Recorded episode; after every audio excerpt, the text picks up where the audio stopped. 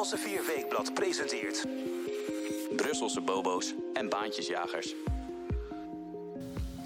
Is China nog te stuiten? En zo ja, welke houding moet het Westen, de EU in het bijzonder, dan aannemen? We gaan het bespreken met Jelte Wiersma, onze correspondent in Brussel. Daar is de laatste weken trouwens weinig meer te beleven, maar daar komt binnenkort verandering in. Het Europees Parlement wil op 1 juni de deuren weer openen in Straatsburg en in Brussel. Ook gaan we het hebben over de Europese Commissie, dat Nederlandse media en journalisten subsidieert, maar daar niet erg open over is. En tot slot de onderhandelingen over Brexit, die behoorlijk vast lijken te zitten. Genoeg te bespreken weer in deze nieuwe aflevering van Brusselse Bobo's en Baantjesjagers. Mijn naam is Matthijs van Schie. Goed dat u luistert naar een nieuwe podcast van Els Weekblad. Jelte, hartelijk welkom. Hallo. Jij zit hier uh, voor de veranderingen tegenover mij op de redactie. Dat, dat is wel zo leuk. Uh, meestal doen we deze podcast uh, via videobellen, zoals vrijwel al onze sociale contacten de laatste tijd verlopen. Maar nu zit je dus tegenover mij. Is China nog te stuiten? Luidt de vraag die deze week prijkt op de cover van Els Weekblad. Jij hebt dat coververhaal geschreven. Wat is jouw antwoord op die vraag? Het hangt heel erg van onszelf af. En met ons bedoel ik dan uh, de vrije wereld, vroeger vaak het Westen genoemd tijdens de Koude Oorlog. Natuurlijk, dat was Oost tegen West, Sovjet-Unie tegen West-Europa en de Verenigde Staten en een aantal andere landen. Tegenwoordig uh, gebruik ik meestal het begrip vrije wereld. En dan bedoel ik daarmee uh, landen zoals Zuid-Korea, Japan, Australië, Nieuw-Zeeland. Democratische, vrije landen waar een vrije pers bestaat. rechtspraak onafhankelijk plaatsvindt mensen kunnen stemmen en mensen hun leven kunnen inrichten zoals zij dat zelf willen, behoudens de wet uiteraard. Die vrije wereld, die kan samenkomen en als ze dat doen, dan kunnen zij China stuiten. Als ze dat niet doen, en dat hoeft helemaal niet dat dat gebeurt, dan zal het veel moeilijker worden. Want China met 1,4 miljard mensen is een ongelooflijk groot en krachtig land. Energie, veel energie, veel innovatiekracht daar. Uh, hoogintelligente mensen. Uh, veel organisatiekracht ook. Ambities ook. Het is een land met imperiale ambities. een land dat een, een, defensie opbouwt dat voorbij gaat aan het woord van defensie, maar een militaire macht moet zijn die in ieder geval in Azië moet domineren en de vrije landen onder aanvoering van de Verenigde Staten uit Azië moet, moet weren. Ja, over de, de Verenigde Staten gesproken. Jij sprak een, een Amerikaan voor dit verhaal, Brian Kennedy. Die uh, heeft een comité uh, opgericht speciaal uh, om over het gevaar van China te spreken. Hij zegt, China is een, is een groter gevaar dan de Sovjet-Unie was. Ja. Waar, waarom is dat zoveel gevaarlijker? Ik denk dat ten eerste denk ik dat hij gelijk heeft dat dat inderdaad zo is. Ik heb daar uh, eerder een groot verhaal in Elsevier een keer over geschreven. Uh, waarbij ik een vergelijking maak tussen de Sovjet-Unie en China. En dan zie je dat uh, de kracht van de Sovjet-Unie oneindig veel groter is dan die van de Sovjet-Unie. ten eerste, de bevolking is veel groter, 1,4 miljard mensen. Ten opzichte van de Sovjet-Unie, we waren een paar honderd miljoen dan geldt ook nog dat China veel rijker is dan de Sovjet-Unie ooit geweest is. Wat ook geldt, en dat is essentieel, de Sovjets die geloofden niet meer in hun eigen systeem. En de Sovjet-mens, de mensen die daar woonden, die geloofden daar ook niet in. In China is dat wel anders, omdat uh, het Chinese systeem, kapitalisme met socialistische karakteristieken en dan Chinees ingevuld, um, heel veel mensen uit de armoede heeft uh, verheven en uh, uh, welvarende mensen heeft gemaakt. Ja. dus, en uiteindelijk is een gouden regel in de geschiedenis, economische macht zet zich altijd om in politieke macht, gestut door militaire macht. En de Sovjet-Unie, dat was een economisch systeem dat verkruimelde en het eigenlijk onhoudbaar was op lange termijn. En dat geldt voor, de, voor China geldt het natuurlijk in veel mindere mate. Uh, die zijn wel heel erg afhankelijk van export. En daar ligt dus een kans voor de vrije wereld om China te counteren. Maar uh, al met al is tot nog toe China veel krachtiger en ook geloofwaardiger voor, voor de eigen Chinese bevolking, als ook voor de rest van de wereld, als een superpower die het gaat menen. Ja, jij noemt net al eventjes die enorme economische ontwikkeling die China heeft doorgemaakt. Uh, inderdaad, miljoenen, tientallen, honderden miljoenen uit de armoede opgetild. En in het Westen gingen men, de politici in de Verenigde Staten niet in de laatste plaats, er dan ook vanuit dat als die, die welvaart zou toenemen in China, dat de, de democratie en de, eh, het respect voor mensenrechten daar eh, als vanzelf wel op zouden volgen. Maar dat is niet gebeurd. Jij legt in dat stuk ook uit hoe dat is gegaan. Maar kun je daar wat meer over vertellen? Waarom is dat in China niet gebeurd? Ja, dat is een hele goede vraag. Uh, die ik mij natuurlijk ook stelde. En die meneer Brian Kennedy van het Committee on the Present Danger Development China ook uh, zich stelde. Ik denk dat een paar zaken heel belangrijk zijn. Allereerst is natuurlijk het feit daar dat nadat de Sovjet-Unie is geïmplodeerd in de jaren 89, 91, uh, er een triomfantalistische positie was van het Westen, van de vrije wereld. Wij hebben het einde van de geschiedenis geschreven. Iedereen wordt zoals wij, want dat is het enige model dat nog wereldwijd bestaat en zich heeft bewezen als succesvol, duurzaam enzovoort dat is naïef gebleken. Dat was het toen al natuurlijk. Om de simpele reden dat mensen hele andere culturen hebben. En onze cultuur, die van de vrije wereld, een aantal hele specifieke grondslagen heeft die mensen graag willen negeren in deze uh, moderne tijden. Uh, er speelt natuurlijk het christendom een hele grote rol in. Het christendom heeft er alles voor gezorgd dat er twee machten waren op aarde. Je had de aardse macht en de, en de hemelse macht. En die twee concurreerden altijd met elkaar. En daardoor voorkom je dat macht in één hand is. En waarmee je een tyrannieke dictatuur krijgt. Uh, dus er is altijd, zijn twee machtscentra geweest. Die altijd met elkaar in debat waren. Essentieel uh, voor uiteindelijk onze democratische vrije wereld. Uh, universiteiten komen daar mede uit voort, uit die cultuur. En universiteiten betekent vrij denken, innovatie, zuurstof ehm, voor de geest. En dat heeft een geweldige spirit gegeven natuurlijk aan het uh, Westen en uh, aan in eerste instantie Europa, maar uiteindelijk aan, aan de hele vrije wereld. Dus dat negeren, de ankers van waar wij nog steeds van aan het touw hangen, zou je kunnen zeggen. Die ankers die zijn verwaterd in het Westen. En uh, wij kennen onszelf dus ook niet meer. Wij weten niet waarom wij zijn zoals we zijn, of te weinig.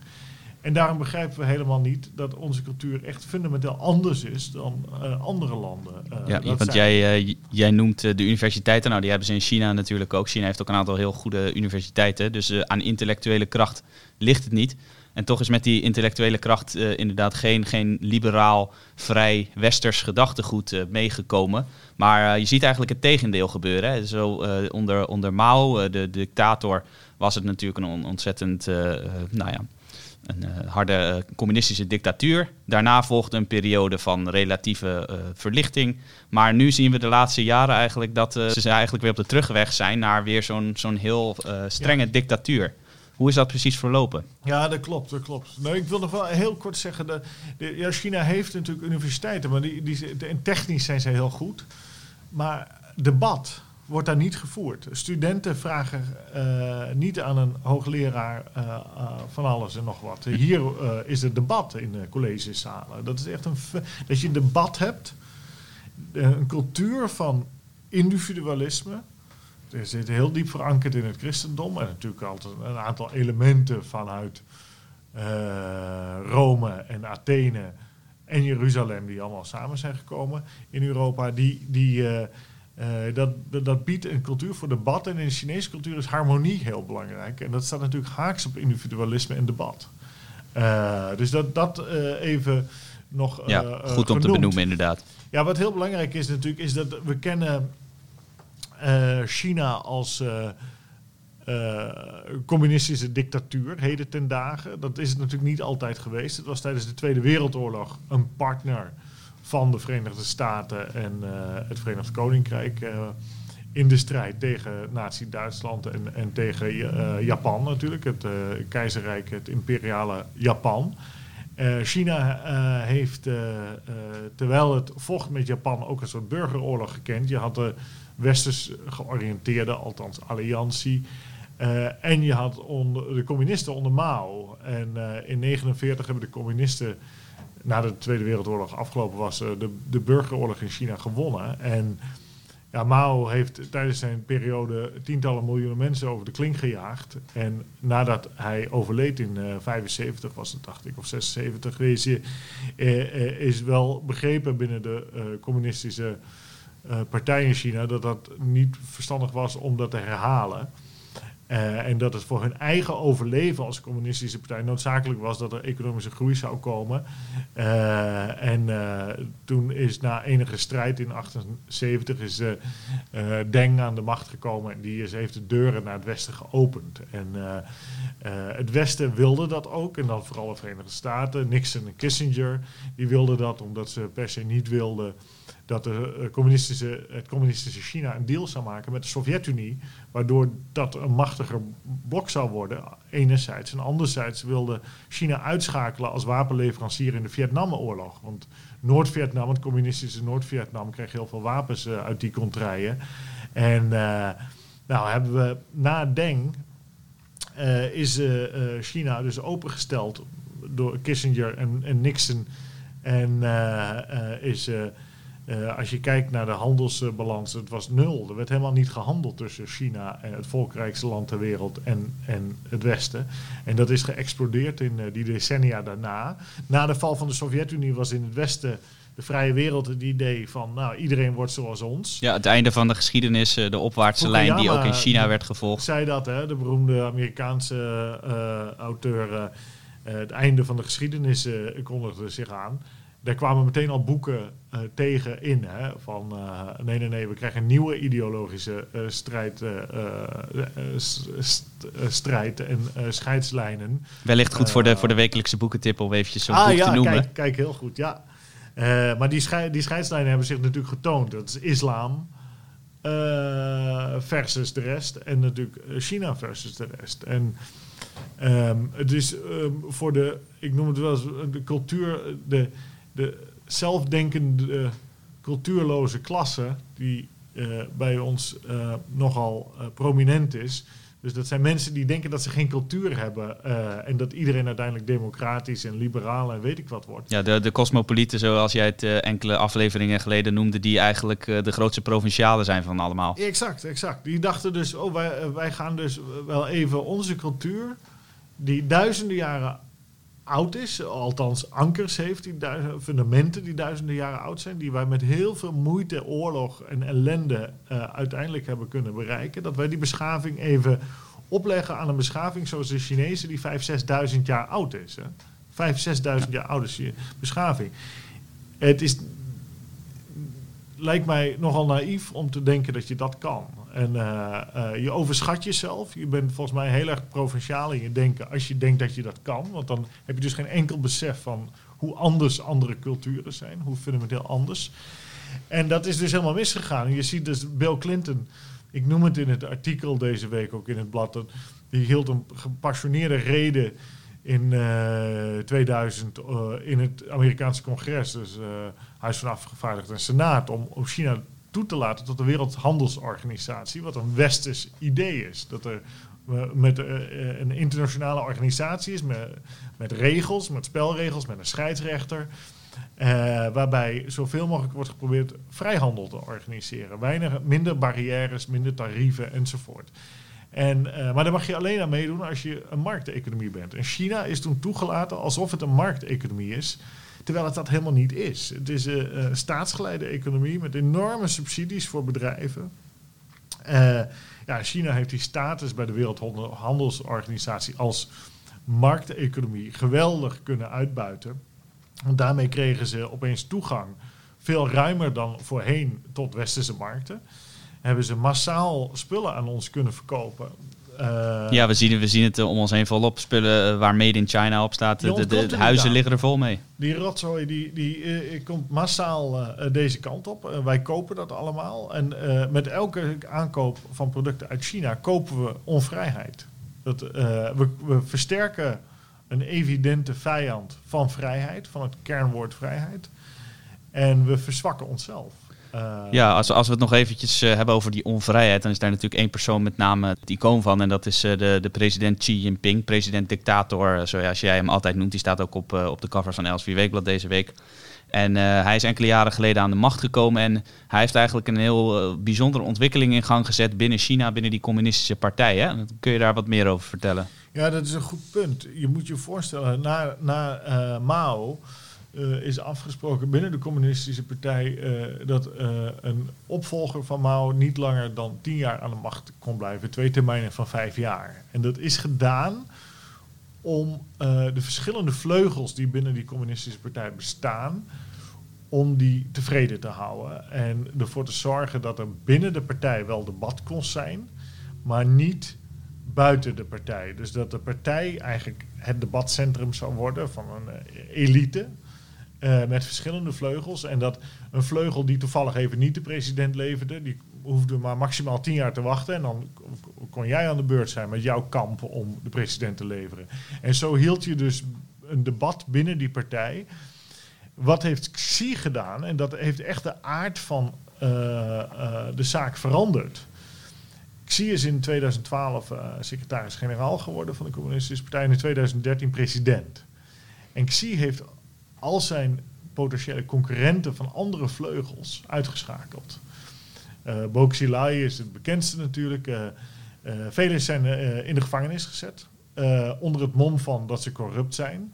Nou, in China is eigenlijk iedereen corrupt, want iedereen heeft wel een clandestien handeltje, dus je kan iedereen in de gevangenis zetten.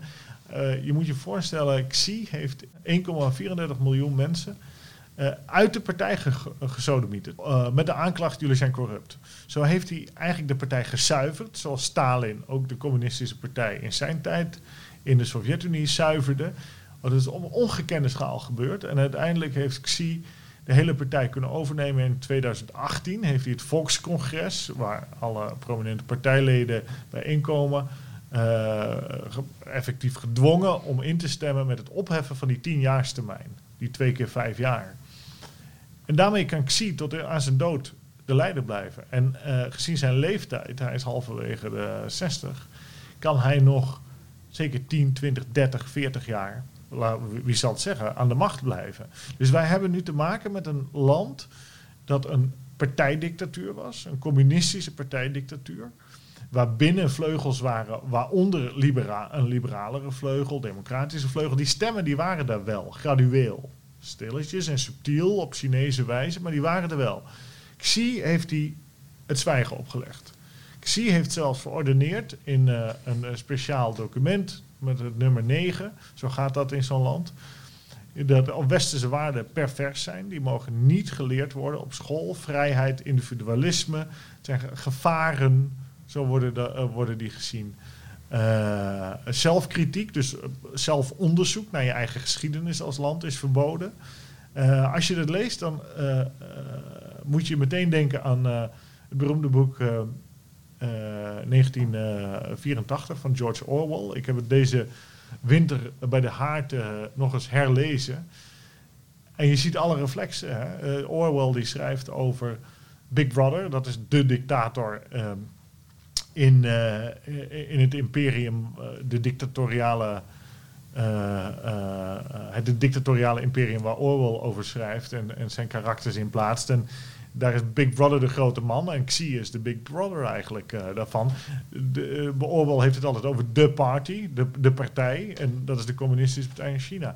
Um, mensen krijgen in Orwell's boek een zogenaamd telescreen in hun woonkamer. Dat geldt alleen voor de partijleden overigens, een telescreen. En die houdt de hele tijd jou in de gaten. Uh, dus ja, dat soort dingen hebben we ook uit China uh, zien komen de afgelopen maanden. Inderdaad, met allerlei technologie die wordt ingezet om, uh, om burgers in de gaten te houden. Exact. Xi heeft ehm, geweldig de censuur aangescherpt. Die is eigenlijk absoluut geworden. Je kan niet meer tegen de partij of tegen Xi ingaan, beter gezegd. Je, kan, uh, uh, je wordt overal bespioneerd met apps. Ook buitenlanders die naar China reizen krijgen soms stiekem apps of, of, of uh, spionagespullen op hun telefoons geïnstalleerd. Er hangen overal camera's. En het is werkelijk waar.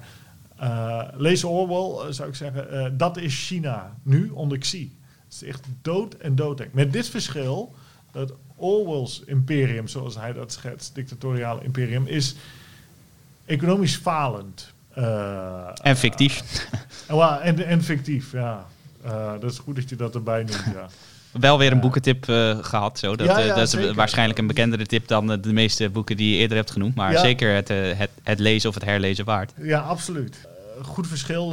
Tuurlijk is het fictief. Maar je ziet, je, je, waar, waar Orwell voor waarschuwt, dat zie je gebeuren daar in, in China. En nu is het grote gevaar voor ons natuurlijk Um, en de grote vraag van uh, ja, hoe gaan we hiermee om? ja, want we hebben het al even gehad over, over in China, hoe, hoe het daar allemaal gebeurt met, met de, de dictatuur van Xi Jinping. Maar wat maakt dat China nou juist zo gevaarlijk, ook voor ons, voor, voor het Westen, voor de Europese Unie, de vrije wereld in zijn geheel eigenlijk? wat, wat, wat maakt China nou zo'n groot gevaar? Nou, de Chinezen zijn heel intelligent. Uh, en ik spreek wel elke keer over de communistische partij in Xi. Hè? Want er zijn fantastische Chinezen. Ik ben in het land geweest. Het is, een, het is een geweldig land in heel veel opzichten. En er zijn heel veel christenen in, in dat land die, die ook als een enorme bedreiging door Xi worden gezien. Er zijn er veel moslims. Dat wordt ook als een bedreiging gezien. Waarom? Juist omdat die een andere autoriteit ook erkennen naast het wereldse gezag. En dat is natuurlijk voor een dictator heel vervelend als je God hebt, of dat nou de islamitische of de christelijke God is. Uh, dat is voor een dictator onbestaanbaar. Dat er iemand zegt: nee, nee, nee, maar jij bent wel misschien de baas hier, maar wij hebben ook nog iemand anders uh, naar wie we luisteren en van wie we orders uh, aannemen en die moreel gezag voor ons heeft. Dat is heel gevaarlijk voor, voor hem. Dus, ja, zo, zo las ik, sorry dat ik je even onderbreek, zo las ik een, een paar maanden geleden een artikel waarin werd beschreven hoe een, een Chinese kerk die de tien geboden naast de deurpost staat gespijkerd, uh, die die geboden moest uh, laten vervangen door tien citaten van Xi Jinping. Nou, dat is daar natuurlijk wel een aardige illustratie van tot hoe ver de godsdienstvrijheid dan reikt. Ja, ja, ja, maar ze zijn doodsbang voor zowel christendom als islam. juist om die reden. Het is een concurrerend gezag. en een concurrerend gezag doorbreekt harmonie doorbreekt uh, uh, uiteindelijk uh, de mogelijkheid om, om zo'n dictatuur te continueren. En, ja, we zien dat natuurlijk ook met de, met de Oeigoeren die, die in kampen worden gezet. Dat is ja, natuurlijk de islamitische Oeigoeren in, het, in het westen van China. En het is, die worden naar heropvoedingskampen gestuurd. Dit gebeurt ook in Orwell's 1984, dat mensen worden naar heropvoedingskampen gestuurd. En het eindigt met dat boek, dat is heel belangrijk, met... met uiteindelijk de ambitie van de partij en Big Brother om de gedachten van mensen te controleren. Want dat is natuurlijk heel lastig. Hè? Dat mhm. lukt ook in China natuurlijk niet. Maar hoe ga je dat toch doen? Nou, dan gaan men, eh, worden mensen dus net zoals in Orwell's boek naar heropvoedingskampen gestuurd, waar ze worden gebrainwashed en de grote leider moeten liefhebben. Letterlijk. Letterlijk. Nou, dat, gebeurt allemaal in China natuurlijk. Uh, maar om nog even terug te keren naar de vraag. Wat, nou ja, wat, wij moeten doen, is natuurlijk dit land isoleren. We moeten helemaal geen producten kopen uit zo'n land. Het is echt een verschrikkelijk land. Voor de Chinezen zelf ten eerste. Uh, ja, heel veel mensen zijn uit de armoede getrokken. Maar dat is niet omdat het een dictatuur is natuurlijk. En omdat mensen in heropvoedingskampen worden gestopt of het in de gaten worden gehouden. Dat is helemaal niet waar. Dat uh, landen die hun economie openstellen, vrijhandel toestaan, individueel initiatief laten floreren.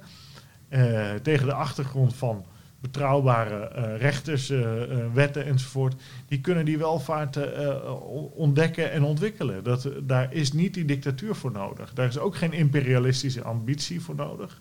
Maar ja, wat, wat nu de grote vraag is, wat gaan wij doen als vrije wereld? En we hebben een aantal initiatieven natuurlijk gezien. Onder president Obama, denk ik, was een heel goed initiatief. Die Pacific Trade Agreement.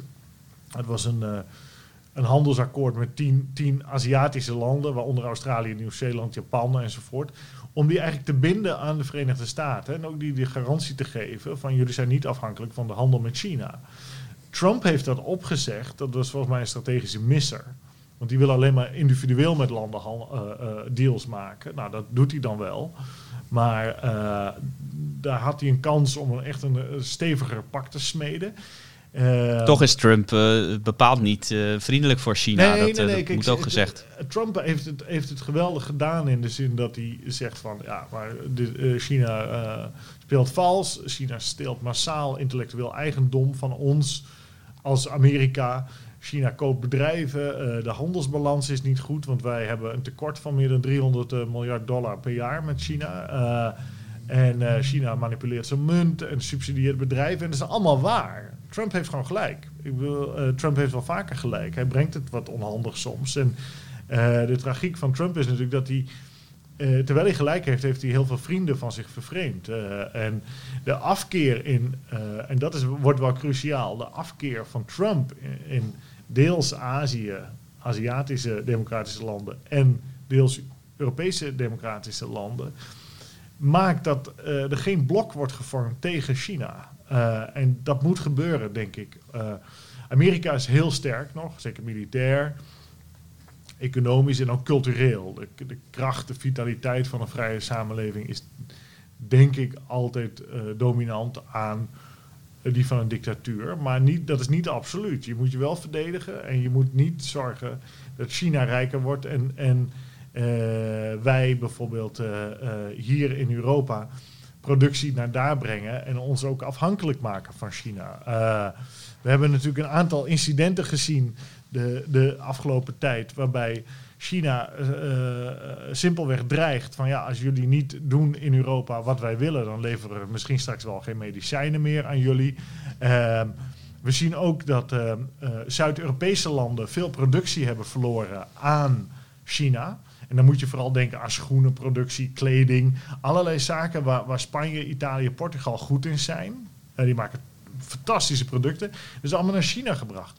Waarom gaan wij als Nederlanders niet producten kopen uit Italië, Spanje, Portugal? Ja, dan moeten we wat langer sparen. Maar we kopen kwalitatief betere producten. Het is duurzamer, want ze hoeven niet in een containerschip de wereld over. Uh, en we steunen dan die Zuid-Europese landen met hun economie. Dan, dan hoeven die eurobonds er ook niet te komen. Uh, ik heb daar in de, uh, ook nog een stukje over geschreven. Ja, in, in jouw rubriek in Brussel. Want we, we, moeten niet vergeten inderdaad, het is een podcast over de Europese Unie. En je, je verbindt het naadloos aan elkaar. hoe wij, wij moeten inderdaad... met elkaar samenkomen in, in de vrije wereld. We moeten met Japan, Canada, ook Zuid-Amerikaanse landen, de Verenigde Staten en China zoveel mogelijk afkoppelen van het wereldhandelssysteem en zeggen, ja, beste Chinezen, wij willen jullie producten niet meer, want jullie exporteren onvrijheid, uh, jullie mishandelen massaal je eigen bevolking. Uh, en daar, wij hebben geen trek meer in om jullie te financieren, want als jullie machtiger worden, dan wordt onvrijheid machtiger. Want de ze bouwen een geweldig militair apparaat, zoals eerder gezegd. En ze proberen Amerika te verjagen uit Zuidoost-Azië. Uh, en heel veel landen zijn doodsbang daar voor China. Hè. Laten we wel zijn. Te beginnen met Taiwan, wat natuurlijk een Chinees land is. Ze spreken daar Chinees. De, de, de hele elite van de alliantie tijdens de Tweede Wereldoorlog, die pro-westers was, die is nadat Mao Zedong in 1949 de macht overnam als communist, zijn gevlucht naar Taiwan. En die hebben daar een, uh, een democratisch en florerend land neergezet. En uh, China die wil dat overnemen. Die zegt elke keer, die dreigt ook, ik zie, dreigt gewoon openlijk met invasies van Taiwan. En als Amerika niet Taiwan vasthoudt, en dat doet Amerika, dan valt Taiwan meteen. We zien het in Hongkong, de protesten daar, um, waar uh, de Chinese Communistische Partij het touwtje steeds verder aantrekt en de Britse westerse vrije wereldbeschaving die Hongkong is, steeds verder wordt vernield.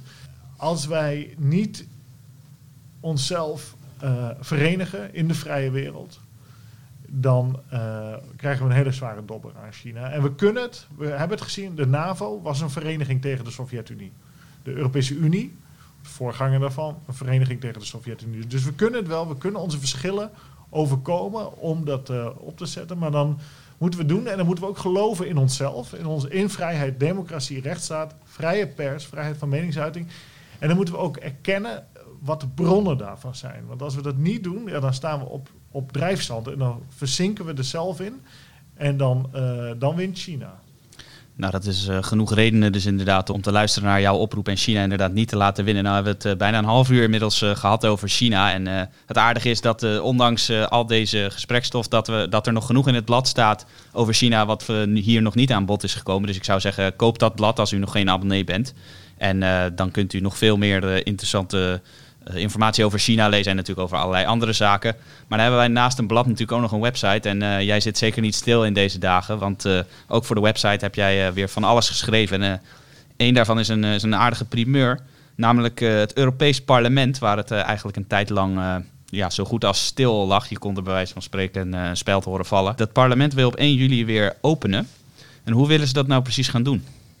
Ja, ze willen 80.000 mondkapjes uh, kopen en daar 130.000 euro aan uh, uitgeven. En het dragen daarvan verplicht maken. Daarnaast willen ze in uh, Brussel een tweede plenaire zaal inrichten. Er is een plenaire zaal waar alle Europarlementariërs, er zijn er bijna 700, in kunnen.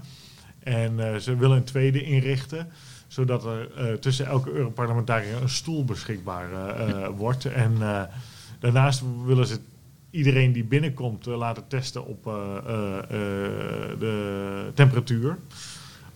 En elke Europarlementariër mag maximaal één medewerker mee naar binnen nemen en op, het, op zijn of haar kantoor laten werken. Je moet je voorstellen, het Europese parlement in Brussel, dat is een enorm complex waar je meteen in verdwaalt als je er voor het eerst komt.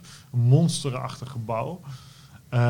en daar heeft elke Europarlementariër een, een kantoor. En uh, met een douche ingebouwd, uh, overigens, uh, die meestal wordt gebruikt als opslagruimte. voor vaatjes met drinkwater en zo, want het water uit de tap kan je daar niet drinken. dus de, ja, dat zijn een aantal maatregelen. En dan willen ze op 1 juli weer open gaan, want ze voelen zich toch erg ongemakkelijk in Brussel. Ik spreek met heel veel Europarlementariërs, binnenlandse en buitenlandse. En uh, ja, die zijn toch als machtscentrum en politici zijn mensen die macht nastreven, zijn ze toch redelijk kalt gesteld uh, door deze crisis. Dus ze zijn erg, erg enthousiast om weer te beginnen, om als machtscentrum hersteld te worden en weer gehoord te worden. Ja, over het gehoord worden gesproken. We hebben het natuurlijk vorige week toevallig nog over gehad. Dat het Europees Parlement vaak wordt gezien als een feestcommissie zonder feest, zoals premier Rutte dat zei. En dat is ook hoeveel mensen ik kennen. Uh, als ze het al ergens van kennen. En daarnaast is het natuurlijk, uh, het Europees Parlement zit naast Brussel ook in Straatsburg. En het is uh, altijd weer een, een bijzonder gezicht dat er dan wordt verhuisd tussen Brussel en Straatsburg. Waarom weet eigenlijk niemand precies. Zou dit nou niet een, een, een goed moment kunnen zijn, ook gezien de, de risico's op besmettingen, om dat hele circus van heen en weer reizen gewoon eventjes af te schaffen? Dat zie ik niet gebeuren. Um, om de eenvoudige reden dat. Um, Frankrijk wil dat niet. En elk land heeft een veto als het gaat om het wijzigen van het verdrag van de Europese Unie. Dat is zeg maar de, het spelregelboek. En uh, dat, dat zal dus niet veranderd worden. En twee, Frankrijk heeft altijd Luxemburg en België aan zijn zijde. Op het moment dat er maar iets geritseld wordt of gerommeld wordt aan dit soort arrangementen. Uh, want Luxemburg wordt wel eens over het hoofd gezien, maar Luxemburg die heeft een een halve stad zo ongeveer met EU-instellingen uh, staan. En die profiteert daar geweldig van. En die wil natuurlijk ook niet dat het naar Brussel wordt gebracht.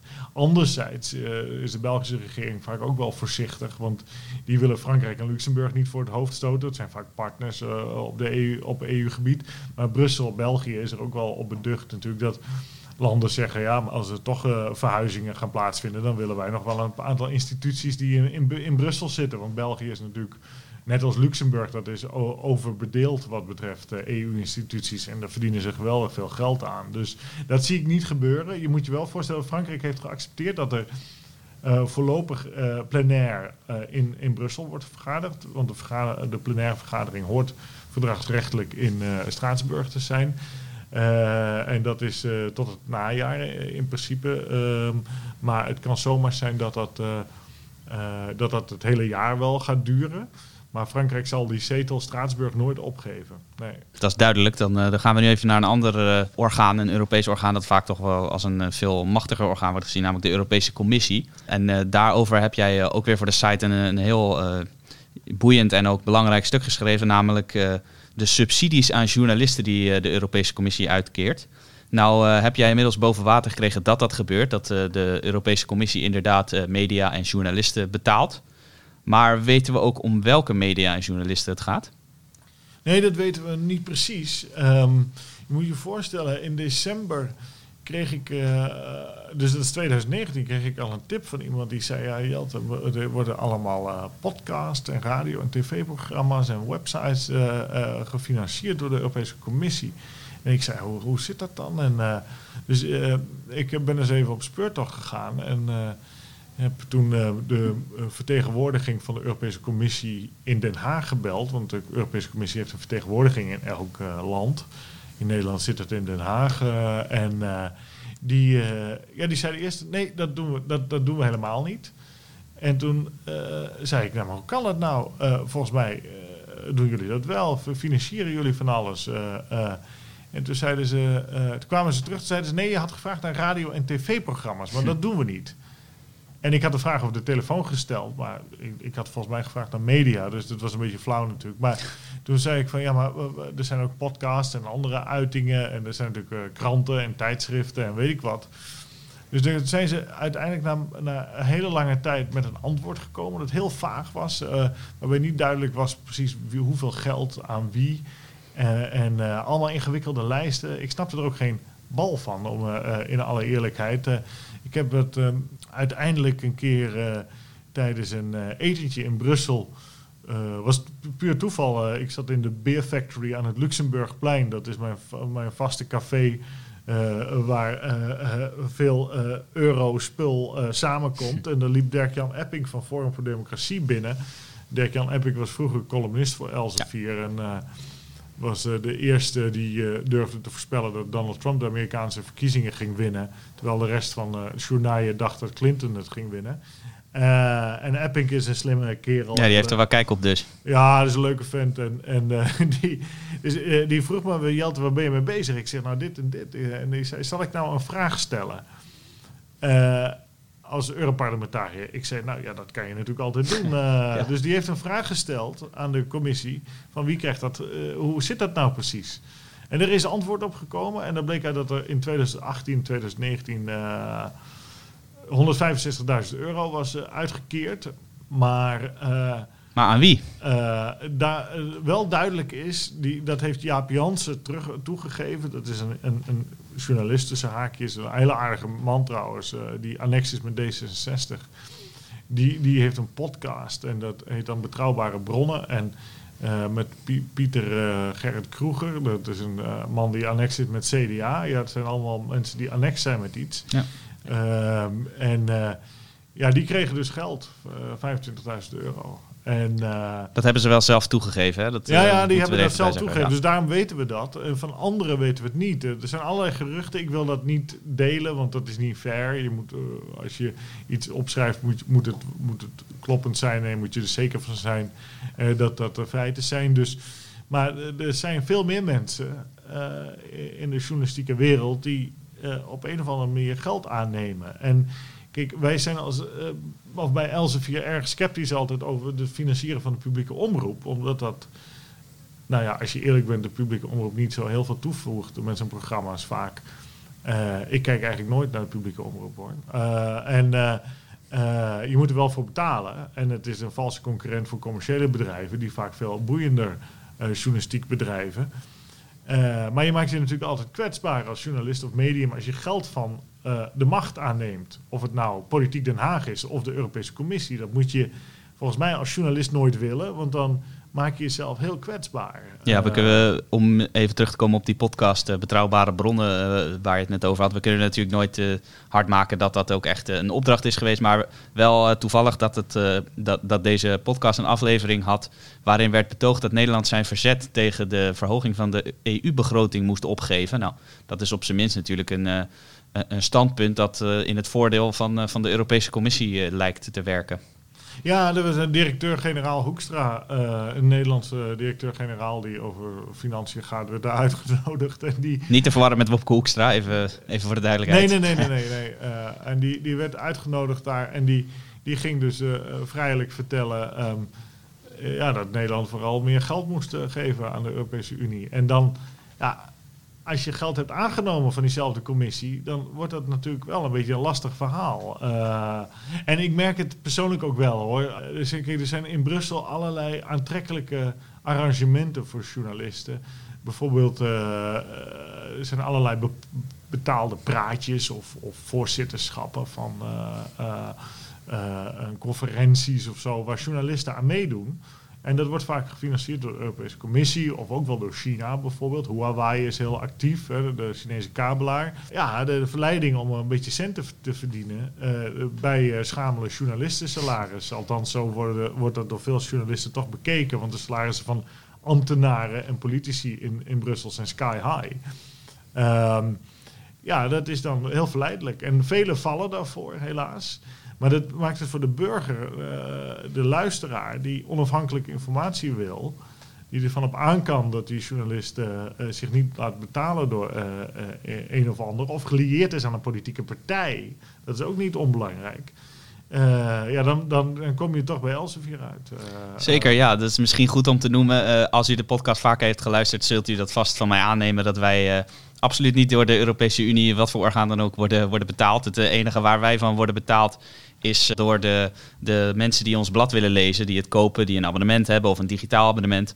Dus uh, als u nou deze podcast graag wilt horen en uh, ook het waardeert dat wij dit allemaal in ieder geval zonder subsidiegelden doen, dan, dan vraag ik u om vooral een abonnement te nemen, digitaal of op papier, allebei. Dat maakt allemaal niet uit, maar een link daarnaar kunt u uiteraard vinden in de beschrijving van deze podcast. Ja, wie de vrijheid lief heeft en het vrije woord, die meldt zich uh, bij uh, niet alleen Elsevier, er zijn natuurlijk meer, uh, maar ik zit er een beetje te plagen.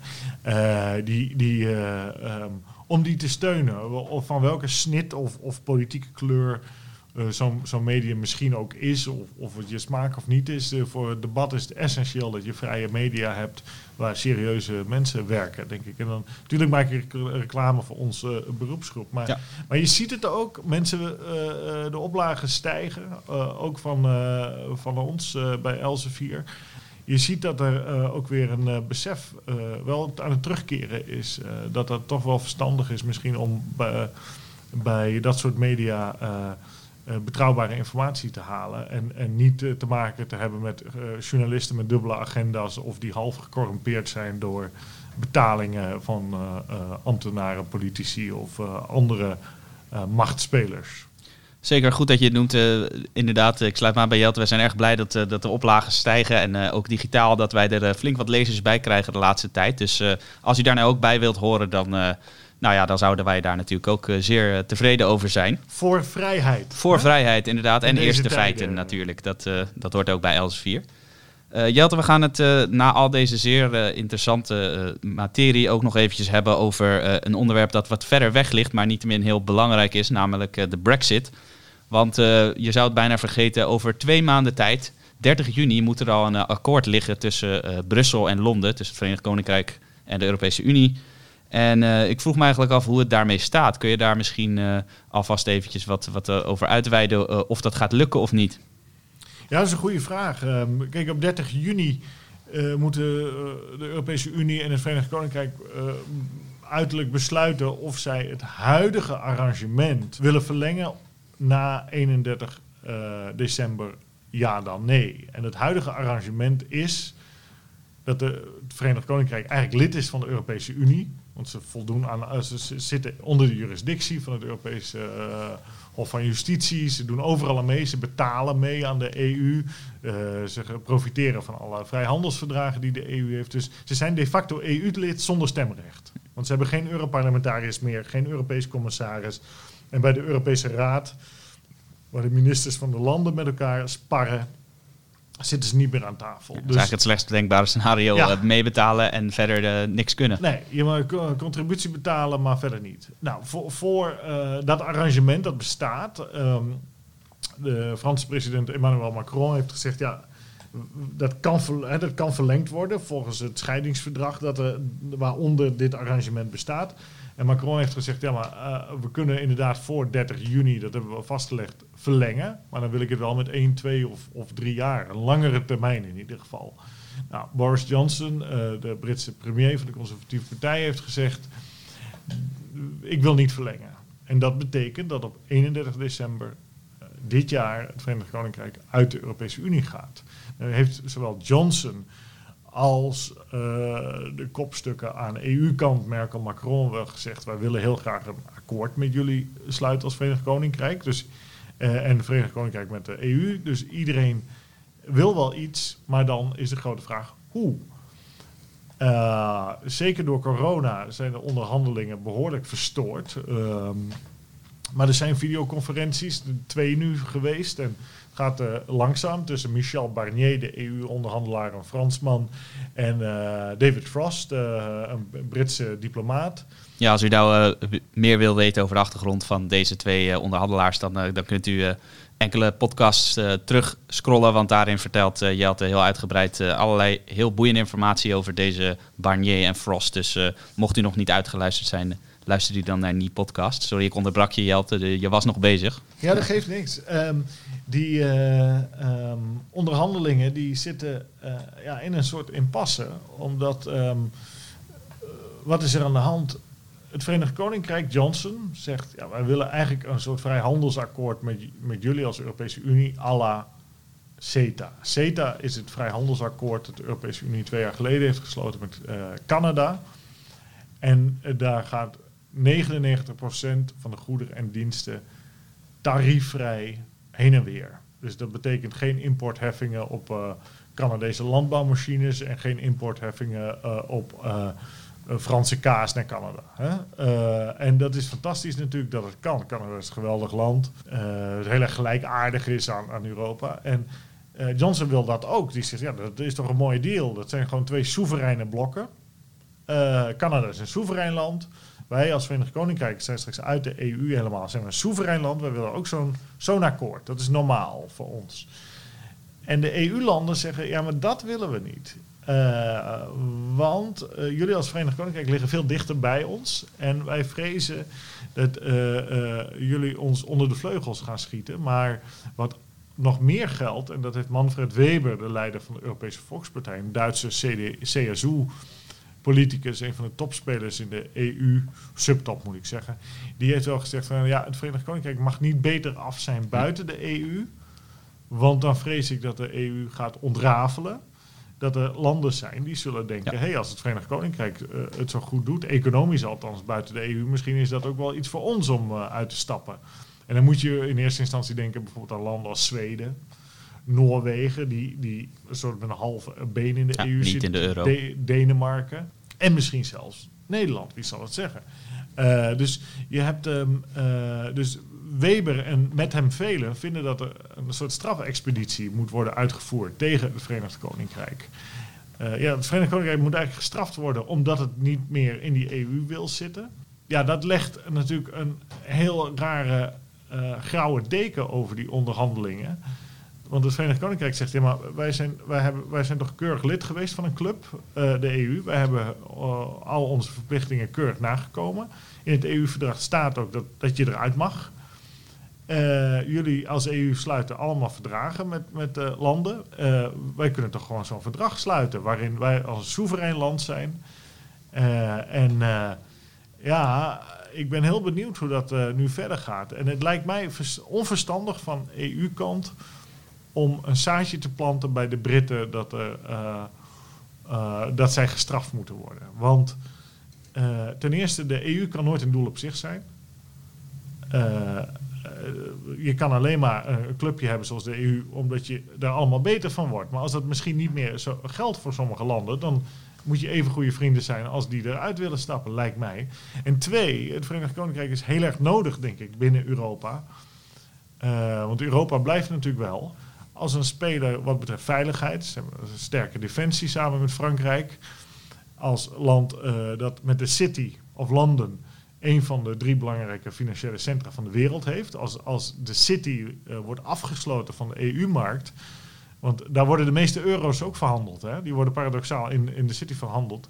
Dan gaan die bedrijven uit de city niet weg naar het Europese continent. Naar Frankfurt, Amsterdam, Parijs.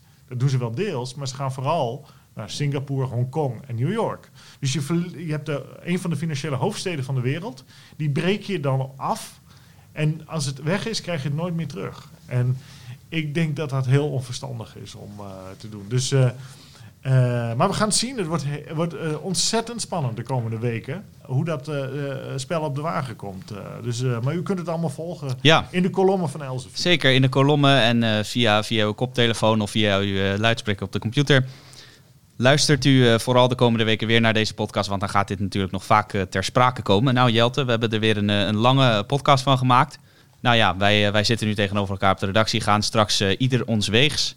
En eh, ik wens jou en ook alle luisteraars uiteraard het beste toe. Eh, en eh, een goede gezondheid uiteraard, blijft u gezond. En het beste namens eh, de hele redactie van Elsevier en namens ons beiden. Hartelijk dank Jelte. Graag gedaan. Tot de volgende keer. Daarmee zijn we aan het einde gekomen van deze podcast. Mijn naam is Matthijs van Schie en ik wil u ook hartelijk danken voor het luisteren. Bent u nou benieuwd geworden naar de artikelen die we zojuist hebben besproken in deze podcast? Die kunt u allemaal lezen in Elsevier Weekblad of op onze site. Voor een abonnement, waarbij u ook onbeperkte digitale toegang krijgt, kunt u surfen naar www.elsevierweekblad.nl. Daar kunt u zich ook abonneren op onze podcastseries. Dat kan ook door in uw favoriete podcast-app, bijvoorbeeld Spotify of iTunes, te zoeken op Elsevier Weekblad. Dit was het voor nu. Graag tot de volgende keer.